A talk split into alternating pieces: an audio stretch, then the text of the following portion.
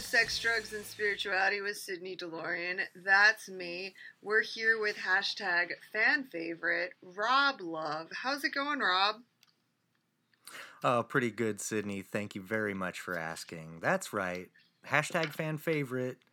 Uh, here to talk about a legend, an American legend, I would say. Okay, so we're doing an episode about Howard Hughes, which the listeners know because they have fucking eyeballs and they press play on an episode titled Howard Hughes. um, what inspired you to, to to want to do an episode about him? well, I mean, I've heard of him, and like, there's, you know, all of his like iconography, you know, all of. Um, for my whole life, basically. He's just like one of those background characters in, you know, modern history. Yeah. But I never really, I never really knew that much about him. Like I knew he had something to do with airplanes. I knew he had something to do with film. Um, I knew he had some, you know, there was weird stuff later in his life about being a, rec- a recluse and all that kind of stuff. Long but, like, I never really knew the, yeah, the long fingernails and toenails and hair and everything, and uh, the pee in the jars apparently. Uh, but like, I didn't really know the whole story, so it was sort of an excuse for me to just like learn the story of Howard Howard Hughes, just so I could have a you know a topic to discuss. I guess. Okay. Um. Yeah. All right. Uh, Have you? What do you know, Sydney? Wait, wait. Okay. What before you start reading information? What do you? What was your pre knowledge of Howard Hughes? Uh, yeah, basically what you just said: airplanes, fingernails. Um. I guess we're gonna learn together. I'm gonna try to follow along. Uh, just so the listeners know, I, I have really bad cramps and uh, I'm barely functioning as a human being. So uh, if I sound a little out of it, I'm not on drugs. I just have my period real hard. And I was not going to cancel recording because, um, you know, I'm so loyal to the listeners that through rain, sleet, snow, menstruation, all pod. nice. Yeah. I like a good menses pod. Yeah, uh, yeah, it's the best. Where I'm, I'm bleeding my brain out of my vagina, and it's just, um, it sounds like someone undergoing a lobotomy. Like, not that they had a lobotomy, but the lobotomy is currently happening, and they have a microphone in front of them. Um, so that's that's what's happening. Uh, and it's like it's humid here and I want to turn my fan on, but it, I like I turned it off because I also I care so much about the listeners. I'm willing to be uncomfortable for them. Uh, so, anyways, We got another. Can- Uh, you're a candidate for hashtag fan favorite. yeah, I With all you're willing to endure, I mean, geez, you do it for the listeners. I Sydney. do. I do it all for the listeners. Like every time I do mushrooms on Patreon, it's not because I want to. Oh, fuck me. Did I really do that? I've been recording into the wrong hole. So the first half of this episode, they're going to hear the Skype version of it. Fuck. Dude, I'm such a failure. I hate myself. Um, okay. I I recorded into the wrong hole. I recorded into the wrong hole once on accident, but it was just an accident. And that's how you became a parent is you accidentally recorded into the vagina when you should have recorded into the mouth or the anus. Um, I like there was a better way to say that, but wrong hole makes sense to me. Anyways, now listeners are hearing a higher quality audio than we started the episode with. Fuck. Um I need a producer, but I can't afford to pay one. Um, okay. So, uh, what was I saying? Howard Hughes. Oh, you don't know much about Howard Hughes? Yeah. But we're all about to learn. We're all about to learn together. Although, let it be said, let it be known, listeners, that I did research I've done a lot of research. I read a pretty long article. I paid two ninety nine on YouTube to watch a documentary Oh fuck. that yeah and uh, i listened to two full-length podcasts about howard hughes and i'm not going to cite any of those sources because i don't have them at hand Fuck yeah, Rob. That's But that's the spirit of the if- show. if- Extensive research, no citations, because we don't have fucking interns. Like every time I, someone's like eh, is like, oh, the host uh, didn't do their research or didn't cite their whatever. I'm like, yeah, I don't. I'm not NPR, bitch. I don't have unpaid interns. Like we, don't, you know what I mean? We're we're working adults with fucking jobs and shit. Um, i think i think the rule i think the rule is we have to be making money off of other people's information before it becomes a crime Yeah, no, it's not, not a crime, but I'm just saying when people like are like this isn't like they they think it's it's not up to the standard of production. Like, yeah, bro, if you want like a fucking professional journalistic podcast, look for one that's produced by I don't know, NPR, Wondery, Panoply, like an actual media outlet that has a staff. Um, we're just a couple of kids in their in their four, in their also, forties. Sydney, um, who is this episode brought to us by again? Oh, this episode is brought to us by. Thank you, Robert. this episode is brought to us by Hanes 100% Cotton Granny Panties. Let that kitten breathe. And Diet A and W because dicks don't burp on themselves. Okay, now that we got our sponsors out of the way, let's get into this whole Howard Hughes story, shall we? Yeah, absolutely. So Howard Robard, not Robert, Robert, like with a D, Robard. Yeah, Robard. Howard Robard Hughes Jr. Sorry, I just burped because I was drinking Diet A and W. Hold on. There we go. Dicks don't burp on themselves. Uh, this bro was born December 24th, 1905. He was an American business magnate. Wait, wait, where What? was wait, where was he born? Where where was he born though? I Because I, have a joke about I it. I don't know. I'm just reading the wiki. It doesn't say. He was born in Houston, Texas, which is how that city got its name. No. Move on. I don't think that's true.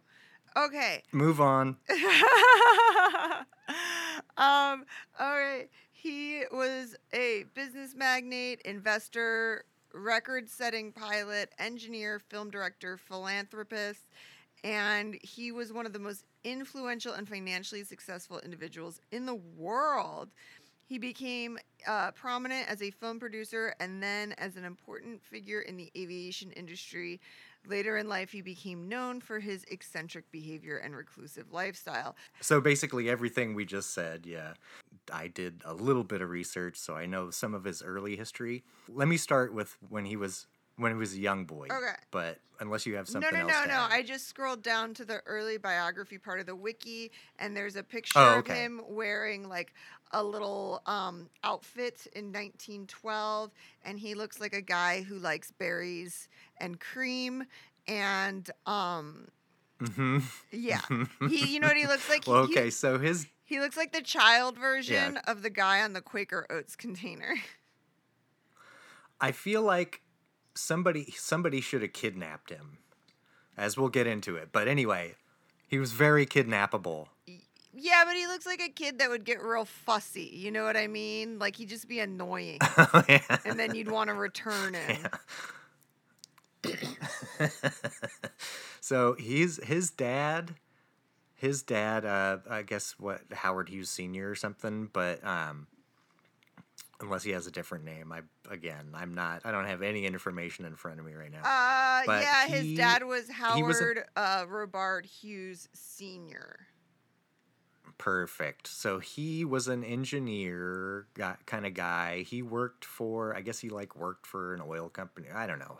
But ended up he ended up making a huge fortune by design patenting a new type of drill bit for searching for oil for drilling for oil Uh huh. that would go through rock that would go through rock better and they called it the rock eater drill bit, I think. Your mom's a cock um, eater. other drill bits. Oh, hey oh. so uh, other other drill bits of the time would wear out super quickly and need to be replaced often, and it was a huge expense to like all that process. So um, he invented a better drill bit that saved time and money, but he um, would only allow people to rent it instead of you couldn't just purchase his. He wouldn't just sell you one. He would rent you Oh. one. So he, it, I mean, it's almost like the subscription model. You know what I mean? Like yes. early on yeah, it's subscription like a. Netflix situation. Totally. So, um, so he made he made a huge, tremendous fortune, and um, his father did, and so young, young Howard Hughes, I think, pretty much grew up pampered his entire life. And his mom was kind of a weirdo. Well, let's get it. Like, first of all, his his paternal, his dad's mom, was like kind of a weirdo. And this is foreshadowing for later on, but like his dad's mom was kind of a weirdo. Um, his paternal grandmother was like OCD and like super, super germophobic and whatever. And like, Oh, for there real? there's His reports that- dad's mom. yeah, his dad's mom was that way, but also his his own mom was was like OCD in a different way. And so all of this like kind of rubbed off on a young Howard Hughes in his early childhood and kind of contributed towards his own like whether you know whether it was innate or you know nature or nurture but like it all had an effect on I think his his later life like cuz he exhibited undiagnosed like OCD, agoraphobia, all like all these things that are now part of the like ICD 10, I 10 code or whatever it's called. The. DSM five. but like I guess the you know, but back then they didn't have words for it, I guess. So but anyway, They'd be so like, his- sometimes people be like that. sometimes people be like that like just like returning soldiers were called shell shocked oh yeah he's just a he's a closet case you know yeah. like Your dad's a closet case. heyo but so he grew up pretty pampered and like i said his mom he was a total mama's boy too like he never left his mom's side and um, she exerted a lot of control over him like um and then also like when he came of age to go to like high school or whatever they decided to send him off to like a boarding school when he was like 16 or something like that. Or no actually i think i think this nerd i i could be wrong but i think this nerd like graduated college at 16 or something like that Uh, he was that kind of nerd he was like elon musk nerd We're talking. Uh, let's But- see.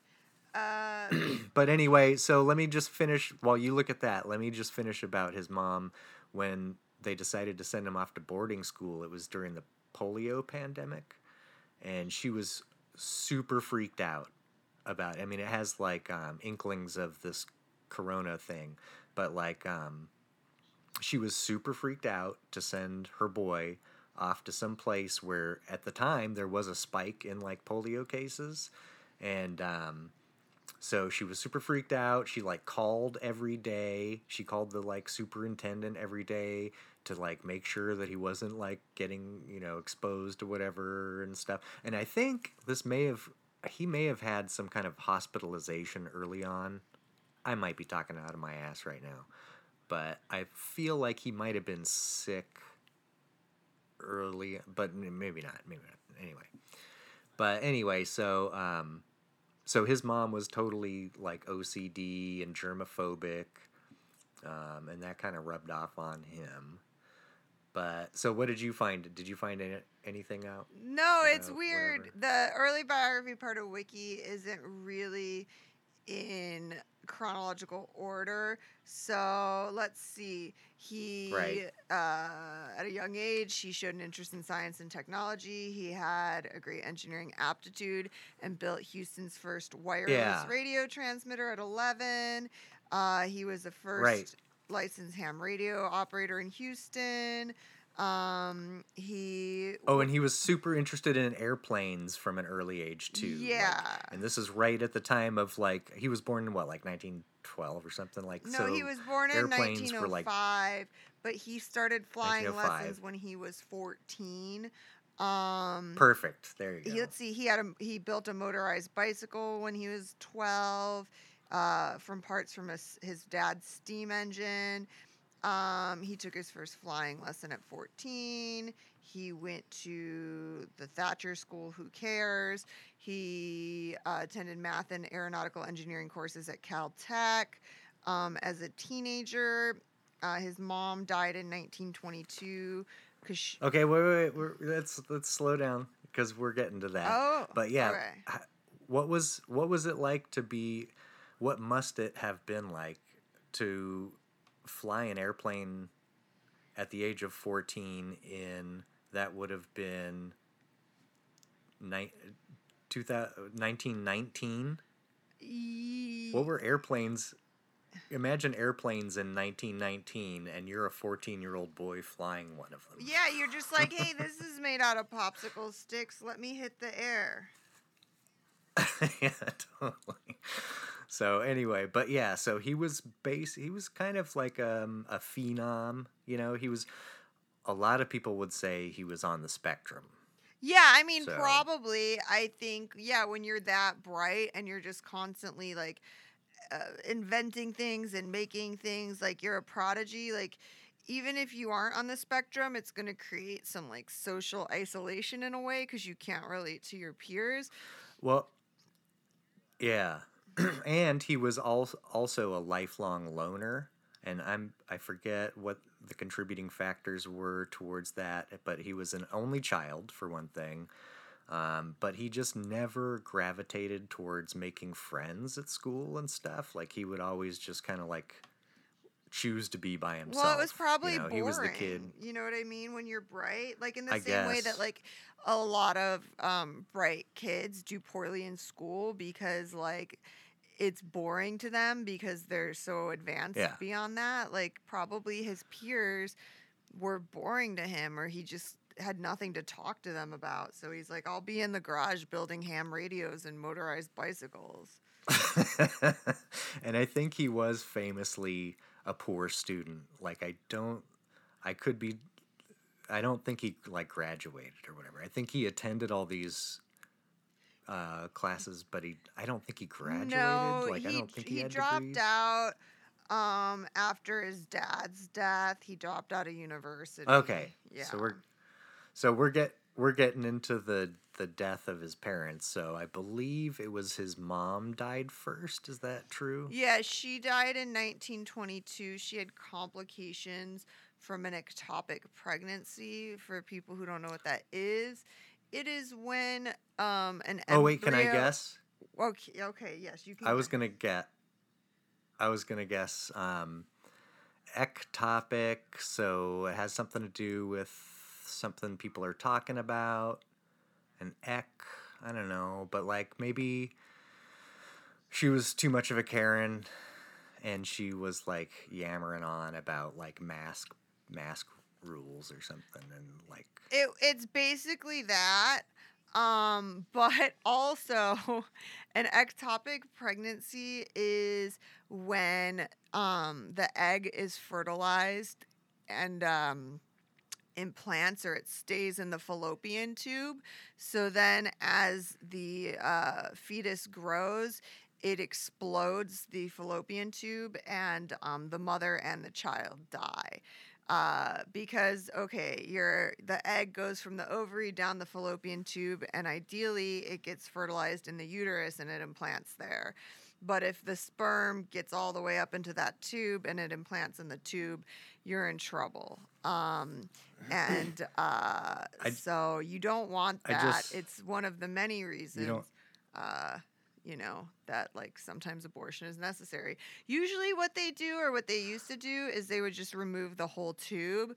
But I had a friend go through it not too long ago, and they gave her drug, like she was on like some sort of like chemo type drug to kill the fetus so she could keep her tube. I don't fully understand it um because i was like oh that's interesting i didn't know how that worked but anyway so that's what happened mom's uh Guess what? tube exploded Sydney. Sydney, guess what my phone battery is at right now? what 69. hey um so his dad died So his mom two years his later. mom died for Yeah, right, right. So his mom died and then he went to go live with his dad and then as you said, yeah, his dad who by all reports was healthy and active um just all of a sudden like keeled over like during a business meeting or something from a massive heart attack. well that's how men used And, to uh, die is you just fucking Yeah. worked and drank and ate and then you'd be in a meeting and you'd have a heart attack and you'd die sometime in your early 50s like that's just what being a man meant So that left him an orphan at the age of 18. mm-hmm. And he was also the heir um, of this huge fortune.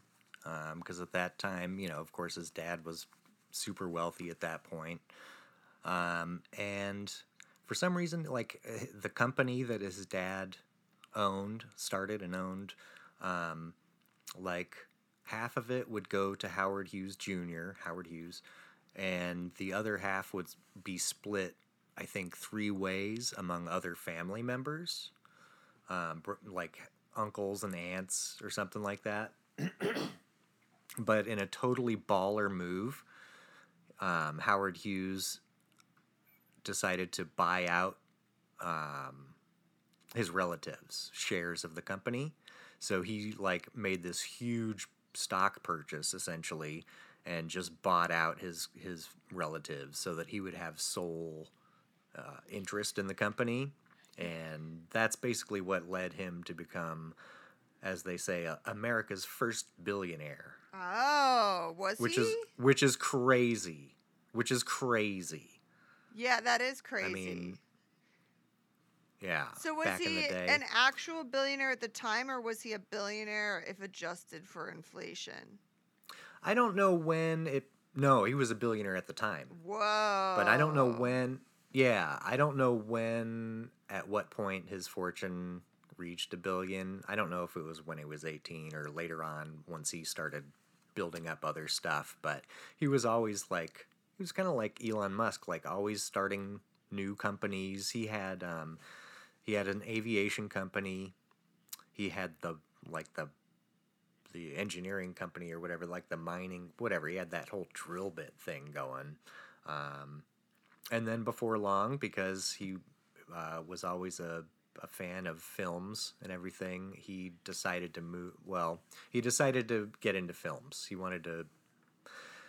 He wanted to do that. I think a lot of what drove him was trying to surpass his dad's like reputation. You know, like he wanted to well and he wanted to be he probably had an interest in films as well because it was like new technology because we're talking about Right. his first uh f- film was like in 1920 something like films were brand new and he's Yeah. a guy who likes uh new and emerging technologies so that For sure. probably part So of the I th- I th- fascination Absolutely. Yeah, he wanted to be a front runner in everything that he did. But he was also an aviation fanatic too. So um like I'm a little rusty on some of the like the airplanes. I know he I know he crashed a few planes in his time. which we should say back then like when you were flying you weren't that high up but he did some he did he was always trying to break records and stuff and i I, I forget. Maybe it was later on like because i think he was starting to build warplanes towards you know like in the 40s he was building warplanes and whatever. But in the meantime he was always trying to kind of like be he he wanted to be the utmost aviator of his time. Like he was trying to be like the guy, Yeah. you know, in aviation. So he was always pushing for that, but meanwhile he had all this other stuff going on and like you said, he had this interest in um he moved what was it what was his first movie Uh, oh i know his mo- hang on let me go grab my notes because i i actually do have a what is it two by two post-it note Ah! filled with yeah filled with notes so i'm gonna go grab that real quick Hang on. Okay, guys. I'm not going to tell you when his first movie was because we're going to wait for Rob to come back and tell you.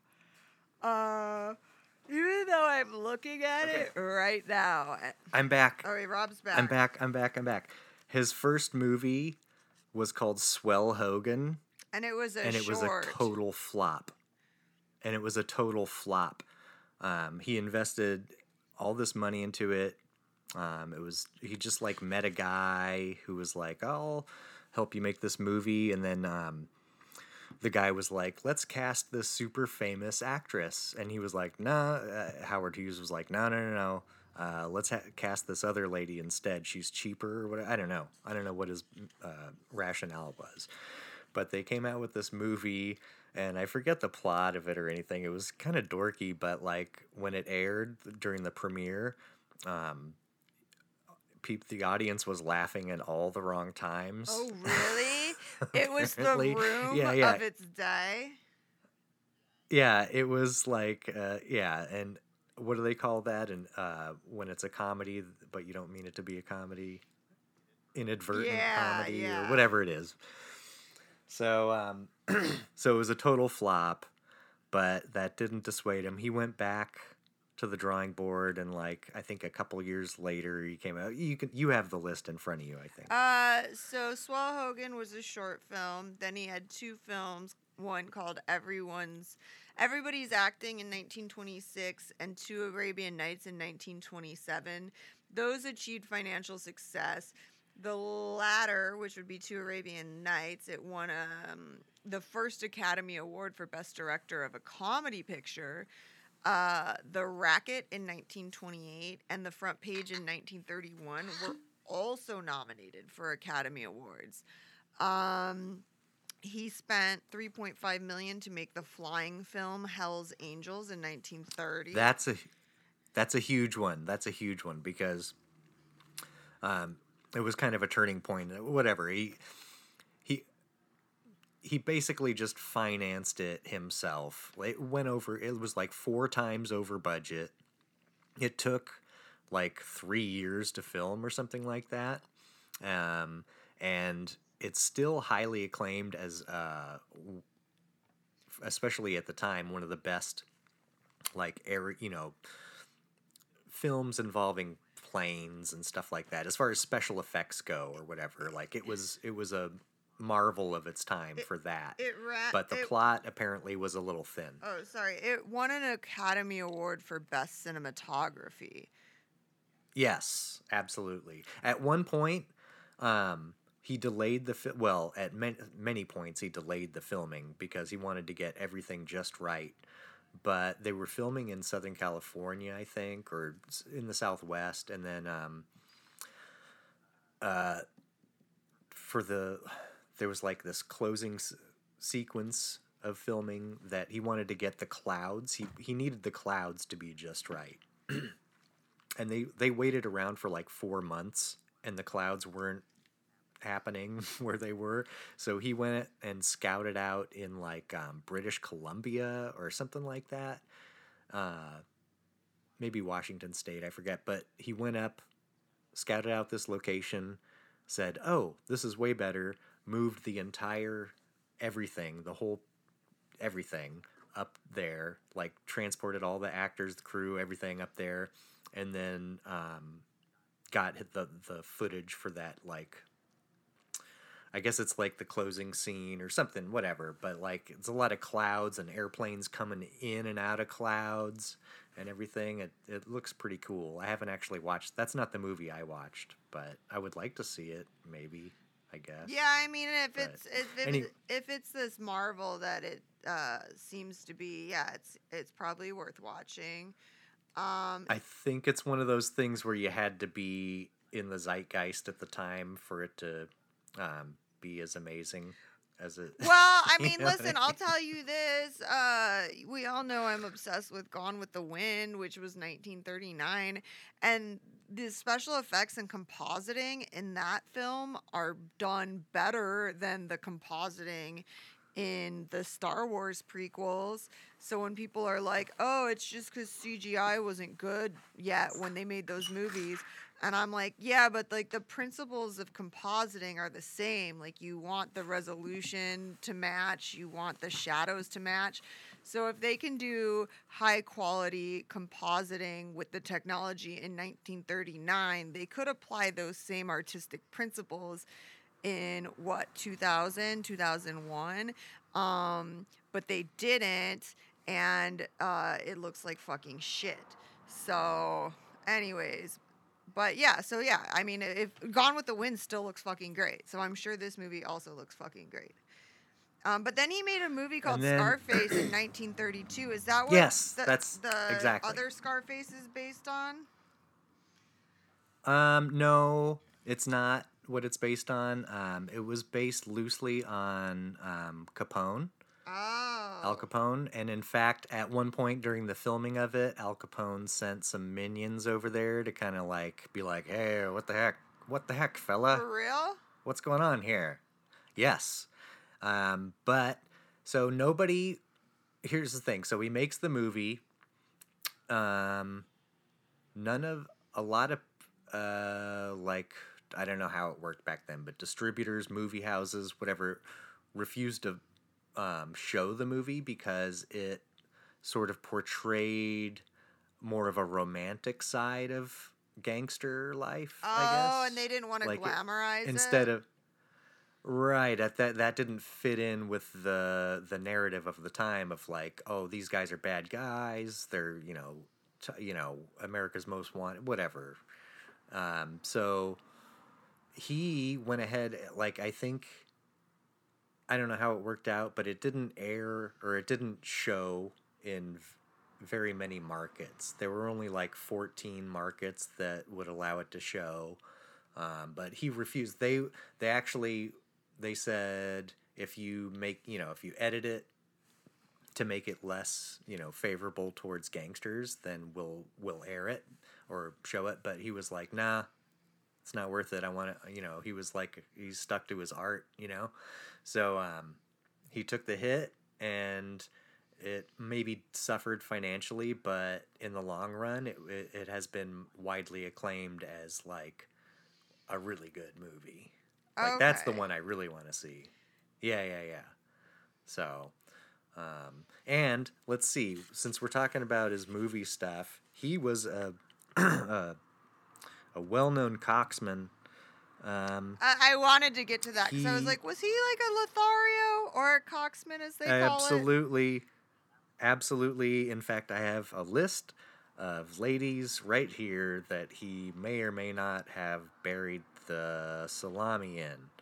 Um, first of all, let's go with I don't know if he did, you know, like had romantic relations with Ida Lupino or not, but he was um, like he worked with her and was maybe instrumental in get, getting her uh, acclaim as a director. I think she was the first like big female director in Hollywood.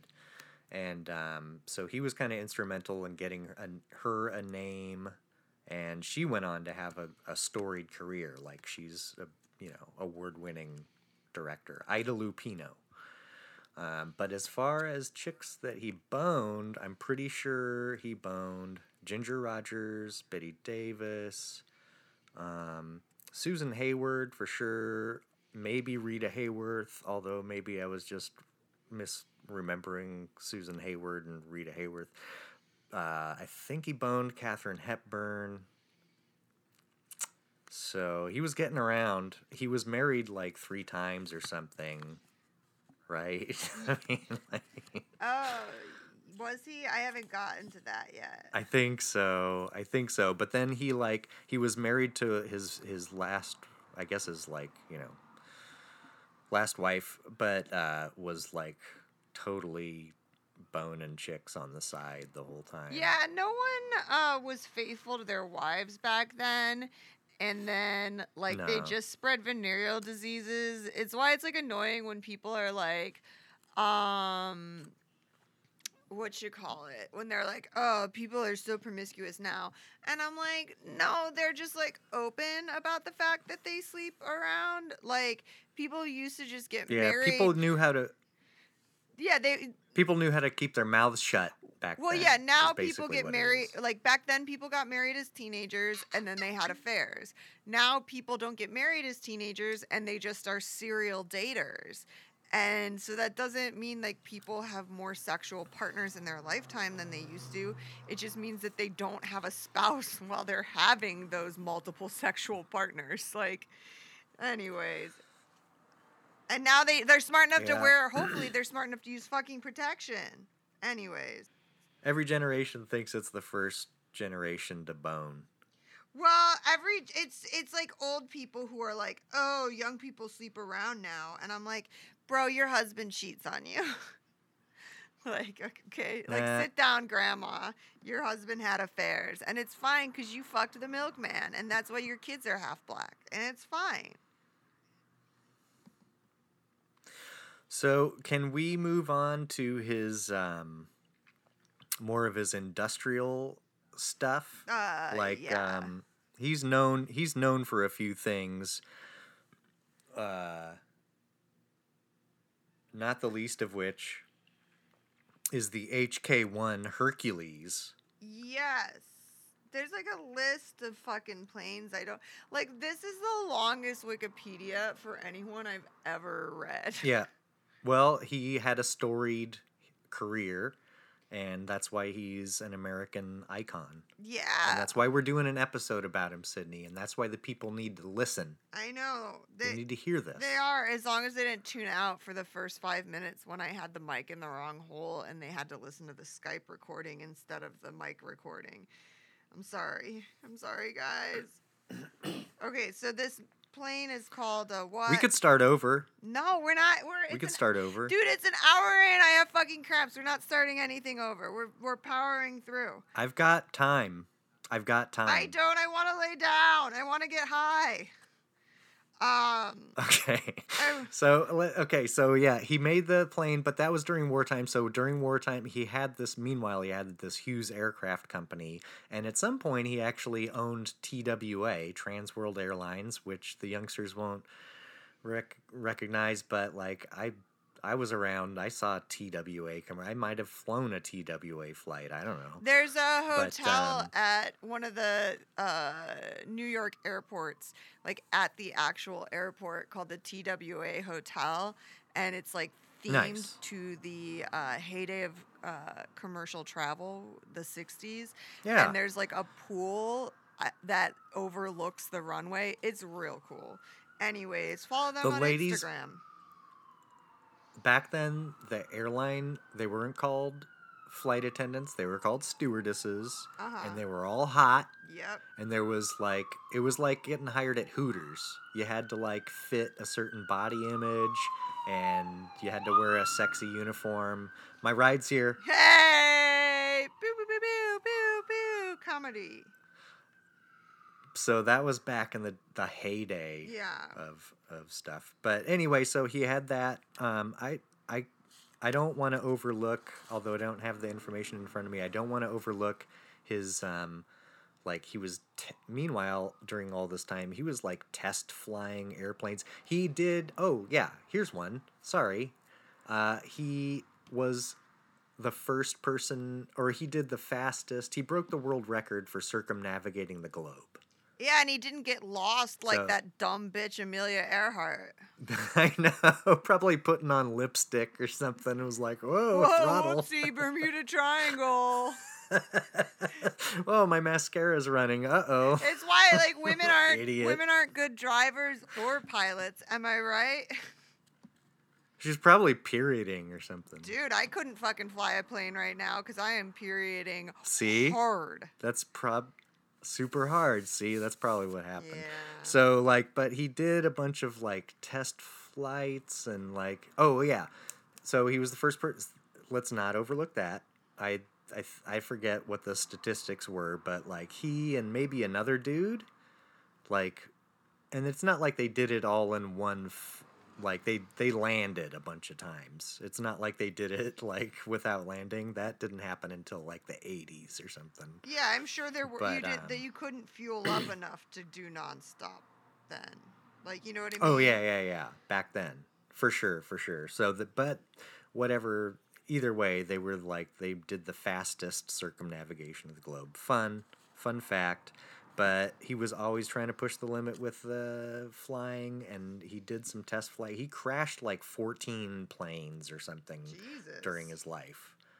Yeah, so he this is like all accumulating like traumatic brain injury also.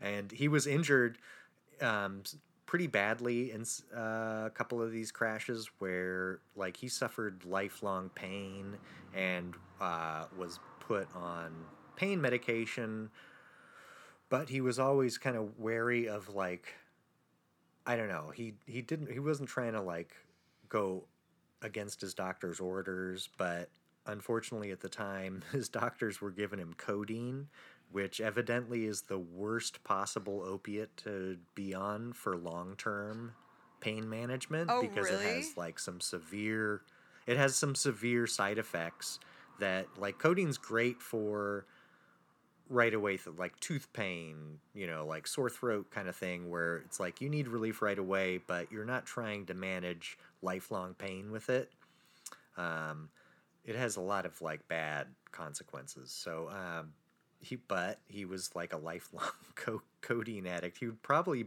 would have been better off with morphine or you know some of these you know like even oxy he would have been an oxy guy Yeah. these days. But back in the day, you know, they that's what they had was codeine. So um, from you know pretty early on in his life, he he had all these um, injuries, lifelong pain, was was doing drugs the whole time. So that may have you know obviously uh, influenced some some of his behaviors later on. But um, so the uh, where are we at? Um, I don't know. Spruce HK one. Let's go. Let's just go with the HK one Hercules, Okay. which he was contracted to. Which he was contracted by the U.S. military to build uh, during World War II. I think it was like 1943 is when the he started building it Uh huh. and his whole thing was he was because um like metal was at such a scarcity at the time. There was like rationing. You've heard all of this stuff about world war ii like people were like donating all their scrap metal and scrap fats and stuff like that for the war effort. You scrap your fat? Have you ever heard of that? Scrap your fat? Yeah, yeah. It's like stop being so fat. There's a scrap it. No, no. There's a song about. There's like I I forget who did it. Might even been Bill- like a Billie Holiday type person, but there was a song called "Scrap Your Fat," and it was basically about donating all of your like bacon grease to the military, so that they could use it to build bombs with. Okay. Hello. I'm still there. Okay. I'm here. I'm listening, All right. Robert Love. So the uh, metals were, you know, rationed, and um, at the time, Howard Hughes had this brilliant idea to build a warplane out of wood and not metal. So he, like, took this contract. I forget it was like an eight million dollar contract from the War Department, whatever. And uh, so he started building this plane called the HK One Hercules. I'm not gonna I'm not gonna say the other name that it's known by that everyone else has heard it by because it's um it's an uh, it's an epithet. Um, it's hurt. It's hurtful. It rhymes with um, rhymes with um, loose caboose. Okay, okay. What are you doing, Sydney? Nothing. I have fucking cramps. I'm trying to follow what the fuck you're talking about. The spruce goose. no, HK1 Hercules. I HK1 don't know. HK1 Hercules. I, I will not. I see H4 Hercules. Okay, HK1 Hercules. Um, Okay. uh, journalists at the time, journalists at the time made fun of his wooden airplane by calling it the thing that you just said, but it was never called that. It was called the HK1 Hercules. Okay. So he's he spent. So he he spent like it was supposed to be delivered to the military, you know, by the end of the war. Of course, obviously they didn't know when that was going to be at the time, but he spent he went way over time, way over budget. In fact, he and he put a bunch of his own money, like I think he basically like matched the government's uh, budget for the plane. Um, and then eventually he was brought up in front of the Senate. He had to, um, uh, whatever. He, they brought him up in front of the Senate because they thought that he was profiteering or like trying to like grift the government somehow. But um, he ended up being victorious. In fact, you can go watch the Senate hearings with him um, arguing in his own defense and uh, find out that you know he was in fact a true patriot. He was not trying to grift the government. He was just a little OCD and uh, wanted everything to be just right.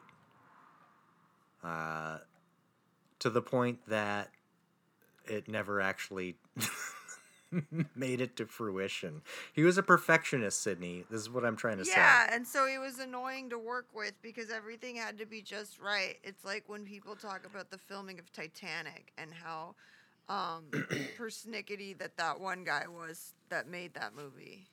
James Cameron. when he had apparently he when he was working for his like whatever company aircraft company i guess but at the time uh, the um, people he worked with had a like 100 page sort of like pamphlet of how to how to be just how to behave around Okay. howard hughes there were certain things like um, because he was kind of hypochondriac and was a germaphobe, you had to, if an employee was going to approach him, they had to approach him at an angle, not straight forward, That's annoying. so that the breath, so the, the germs would be directed off to the side and not right into his face, because, like, who would do such a thing? You'd have to be a jerk to Ah. do that.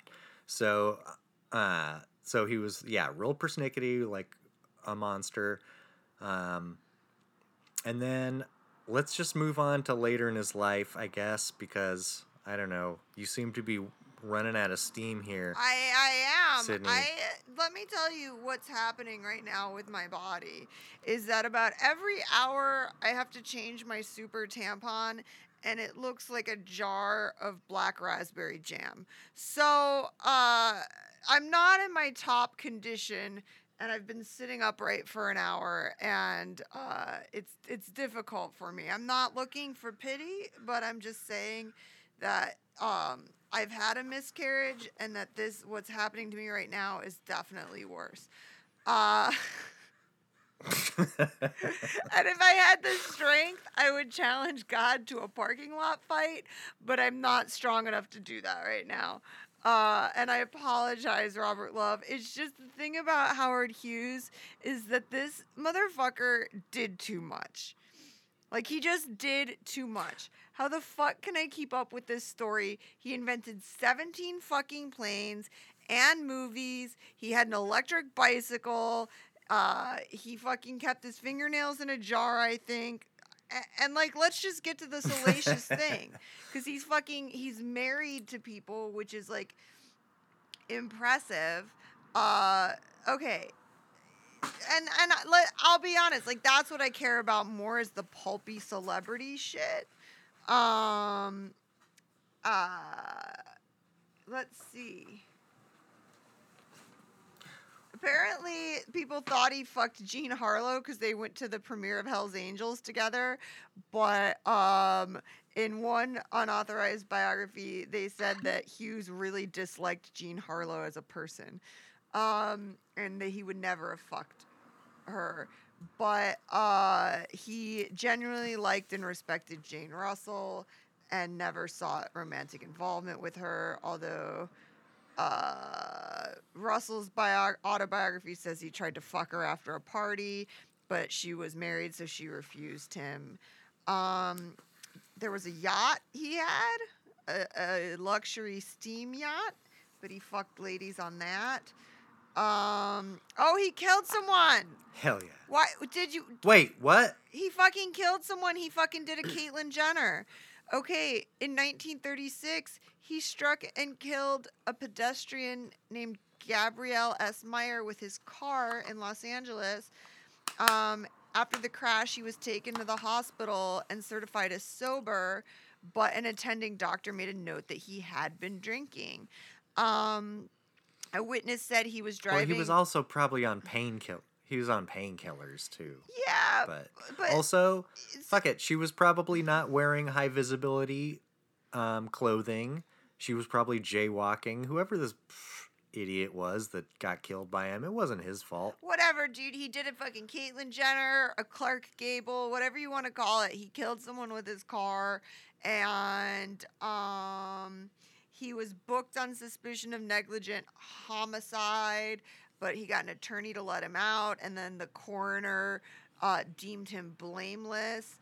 Um, Hughes told reporters outside of the inquiry, I was driving slowly and a man stepped out of the darkness in front of me.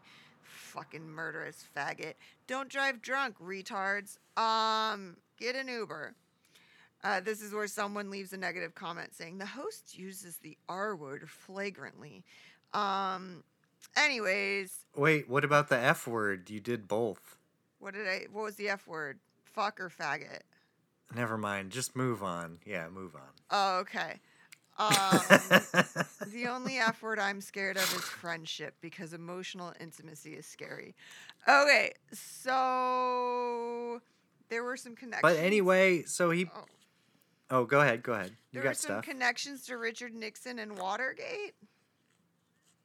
Oh, I never heard about that. It's complicated. I can't explain it.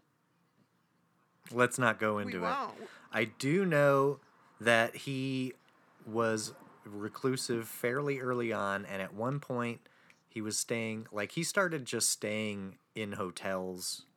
Like he just started living in hotels, and at one point he was staying at the Beverly Hills Hotel. Uh huh. This is like back in the forties, like I think when it was like late forties, and um, he they wanted him to whatever. He he tried to buy the hotel at one point. He tried to offer them like a hundred million dollars for the hotel.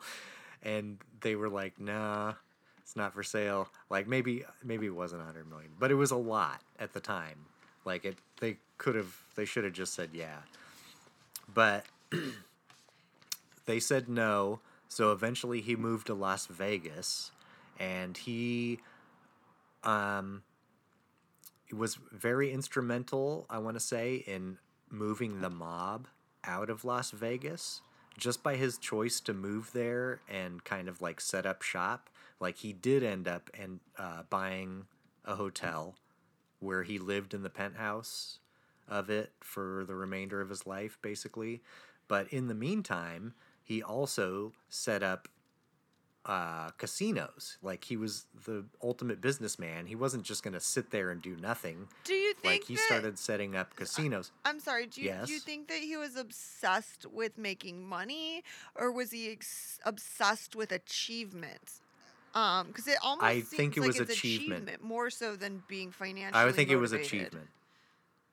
Yeah, it was achievement because he obviously squandered his money where it where he felt that it would like add to achievement. Yeah. Like he was definitely more interested in achievement than money.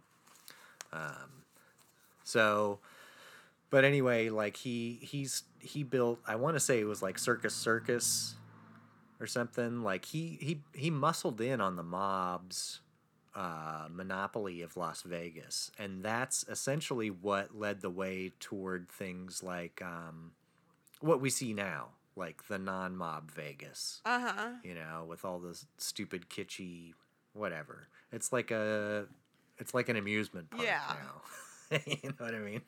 But so he was kind of instrumental, or he was instrumental in making that transition sort of take place. So, I mean, that's just another accomplishment of his. He's an American icon. Uh, but during his stay there, that's when he started getting into his um, like crazy phase. Um, and he would only, you know, he he wouldn't allow people into his his room. Um, obviously, you mentioned like the the toenails and things. There's a theory that he may have suffered from a condition called, I think it's called like allodynia, where any contact with like just uh, touching your skin hurts. Like it, just like pain from touching. Like he was he was Oh. reported he was reported to answer the door to his hotel room where it was just basically holding a handkerchief over his dick. Um, because and the theory goes that clothing even like a shirt on on your body like causes so much pain if you suffer from this like allodynia or whatever it is Uh-huh. that uh, and that also is the reason why his fingernails would be so long is because like the process of trimming the fingernails was like excruciatingly painful Yeah. so Um, he was undiagnosed he was not like a crazy monster he was just like a guy suffering from mental dis- you know Well, I mean? apparently Like- too, there were head injuries and neurosyphilis, which is the psychological Right. impact of long-term syphilis. Um, Oh, D- maybe from banging Ginger Rogers around. someone, and then he fucking spread it around. Okay, can I read from the wiki some of the things about the progression of his mental problems? I wish you would. Okay, thank God. Uh, Hughes was wildly considered eccentric and also to have suffered with severe obsessive compulsive disorder. Uh, he ate the same thing for dinner every night a New York strip steak cooked medium rare, dinner salad, and peas, but only the smaller peas, pushing the larger ones aside. For breakfast, he wanted his eggs cooked the way his family cook Lily made them. Um, he had a uh, phobia about germs, and uh, to quote uh, Marlene Dietrich, his passion for secrecy became mania. Uh, during direct while directing The Outlaw, he became fixated by a small flaw in one of Jane Russell's blouses, claiming the fabric bunched up along a seam and gave the appearance of two nipples on each breast. He wrote a detailed memorandum to the crew on how to fix the problem. Um, Oh, I remember the story. They said they fixed it, uh, and then they just didn't, and told him that they did, Uh, and he was like, "Okay, okay." Oh my god, that's hilarious. Um, in Uh-huh, 1958, he told his aides he wanted to screen some movies at a film studio near his home. He stayed in the studio's darkened screening room for more than four months. I remember this from the movie The Aviator. He never left. He ate only chocolate bars and chicken and drank only milk and was surrounded by dozens of Kleenex that he continuously stacked and rearranged. He wrote detailed memos to his aides, giving them explicit instructions neither to look at him nor speak to him unless spoken to. Okay, Ellen DeGeneres. Throughout this period, he sat fixated in his chair, often naked, continually watching movies. That sounds fun. Uh, he invented binge watching, so he was continuing to, you know, pioneer things. See, an innovator. Yeah. He was an innovator. When he emerged in the summer of 1958, his hygiene was terrible. He had neither bathed nor cut his hair and nails for weeks. This may have been due to the allodynia that you have mentioned, which results in a pain response to stimuli that would not normally cause pain. After the screening room incident, Hughes moved into a bungalow at the Beverly Hills Hotel, where he also rented rooms for his aides, his wife, his numerous girlfriends. How fun for everyone. He's like the fucking who's that the um king of that one country we did an episode about who rented out a hotel. oh yeah, it's co- Thailand. Oh yeah. King of Thailand. Yeah, the King of Thailand. Yeah. Everyone check out that episode Rob and I did. He rented out an entire hotel in Germany during COVID for him and his girlfriends. Um, he would okay. Uh, at the Beverly Hotel, Beverly Hills Hotel, he would sit naked in his bedroom with a pink hotel napkin placed over his genitals, watching movies. This may have been because Hugh found the touch of clothing painful due to allodynia. He may have watched movies to distract himself from his pain, a common practice among patients with intractable pain, especially those who did not receive adequate treatment.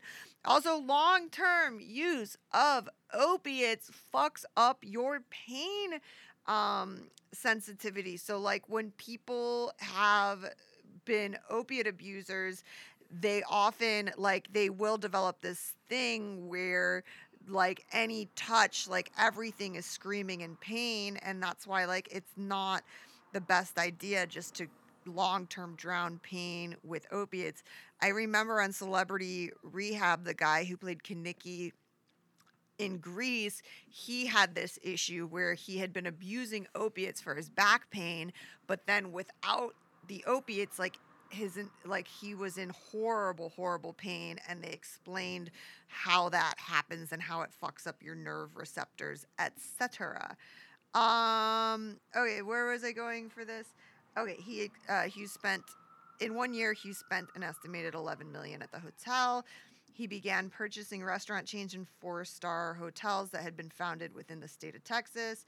This included, if only for a short period, many unknown franchises currently out of business. Who cares?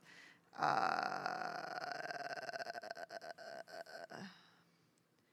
let's see. Another time he became obsessed with a 1968 film. I can't believe he's still alive. Uh, the film was called Ice Station Zebra, and he had it run on a continuous loop in his home for allegedly 150 times. He just played this Ice Station Zebra on repeat. Um, feeling guilty about the commercial, critical, and rumored toxicity of his film The Conqueror, he bought every copy of the film for 12 million, watching that on repeat. Uh, blah blah blah. He insisted on using tissues to pick up objects to insulate himself from germs. He would notice dust stains, other imperfections on other people's clothes, and demand that they take care of them. Rude. Um, let's see his behavior, his whereabouts. Who gives a fuck? Okay, later years in Vegas. Okay, he moved to Vegas on a railway car. Um, I don't know, man. We're. I think we're good. I think we've done it. I Uh, can't. you this dude's can life is like too to- fucking long. I know. I He know. died it's of- too much for this Should be a two-parter. I yeah, and I can't. Okay, an autopsy recorded kidney failure as his cause of death. Um, in an 18-month study investigating his drug abuse uh, as part of like the estate, you know, whatever, it was found that uh, someone administered a deadly injection of the painkiller to this Whoa. comatose man, obviously, Whoa. needlessly, and almost certainly fatal. oh shit! I hadn't heard about that. the Um, murder of Howard Hughes. You heard it here first. Yeah. On uh, sex, drugs, and spirituality. Yeah, apparently at the end, his reclusiveness and his drug use made him uh, unrecognizable. His hair, beard, fingernails, and toenails were long. His tall six foot four frame now weighed barely 90 Sounds like me. pounds. 90 pounds! And the FBI had to use fingerprints to conclusively identify the body. Um, Howard Hughes' alias, John T. Conover, was used when his body arrived at a morgue in Houston on the day of his death. Um, I think Dr. Lin- Linda Hazzard would have um, had a field day with Howard ooh, nice tie-in. Everyone should listen to that episode that Heyo. Rob and I did. It wasn't we did the title wasn't Dr. Lin- Linda Hazzard. What was the name of it? It was her- Starvation Heights. Starvation Heights. Starvation Heights. Yeah, everyone listen to Yeah. that. I'm I'm less angry or crabby or perioding during that one. Um, okay, so he's 90 pounds at his death. He's six foot four. He died of kidney failure or a painkiller overdose. He had malu- malnutrition, bed sores. Uh, his kidneys were damaged. Apparently, his other internal organs, including his brain, which had no visible damage or illnesses, were deemed perfectly healthy. What? No, but he Get had out. yeah, His he had brain. syphilis. Um, X-rays revealed. No, oh my brain. God, Rob, stop Ah. it! You, n- I can't believe I'm about to say this. X-rays revealed five broken off hypodermic needles in the flesh Oh, of yeah. his arms. Right, right. I think he was supplementing his pain medication. yeah, So uh, I think he was shooting himself up. But I, I, I, I read that same thing. I forget what I. Yeah. Anyway. Because hypodermic needles back then were made out of glass, and apparently the needle became Oh. like detached from the syringe easily. Because like now they're plastic, they, they they figured it out. But like no, they're metal. no, no, metal. the the fucking syringe is plastic, and the needle is metal. Oh. But back then it was a metal needle with Wait. a a glass syringe. So Well, wait. What was stuck in his arm? The syringe or the, the, needle? needle. So the needles would come Yeah. apart from the glass. The metal needle would Oh, easily come right. apart from the glass syringe. And so the needles were stuck in his arm and he had five of them just fucking lost in there. That is horrific. Well, I yeah. During my late teen years, I knew some heroin addicts, and uh, breaking the tip off in your vein in your arm is not like um, unheard of. Gross. Yeah, sometimes the tip breaks off, I've but that just says to me that he was. I never had that. He I've was- never had he the was- tip break off. I've broke that back. I've been known to break I broke the tip off- I broke. I broke the tip off in your mom last night. Um, good for her. Uh, no, my mom doesn't fuck white dudes, but um, I mean, except for my dad, but n- not since then. So she would not be interested with your scrawny Caucasian body. Um, maybe put some meat and some melanin on it, and then you could get into Deborah's panties. So Howard Hughes died. Let's let's let's end this. He um what?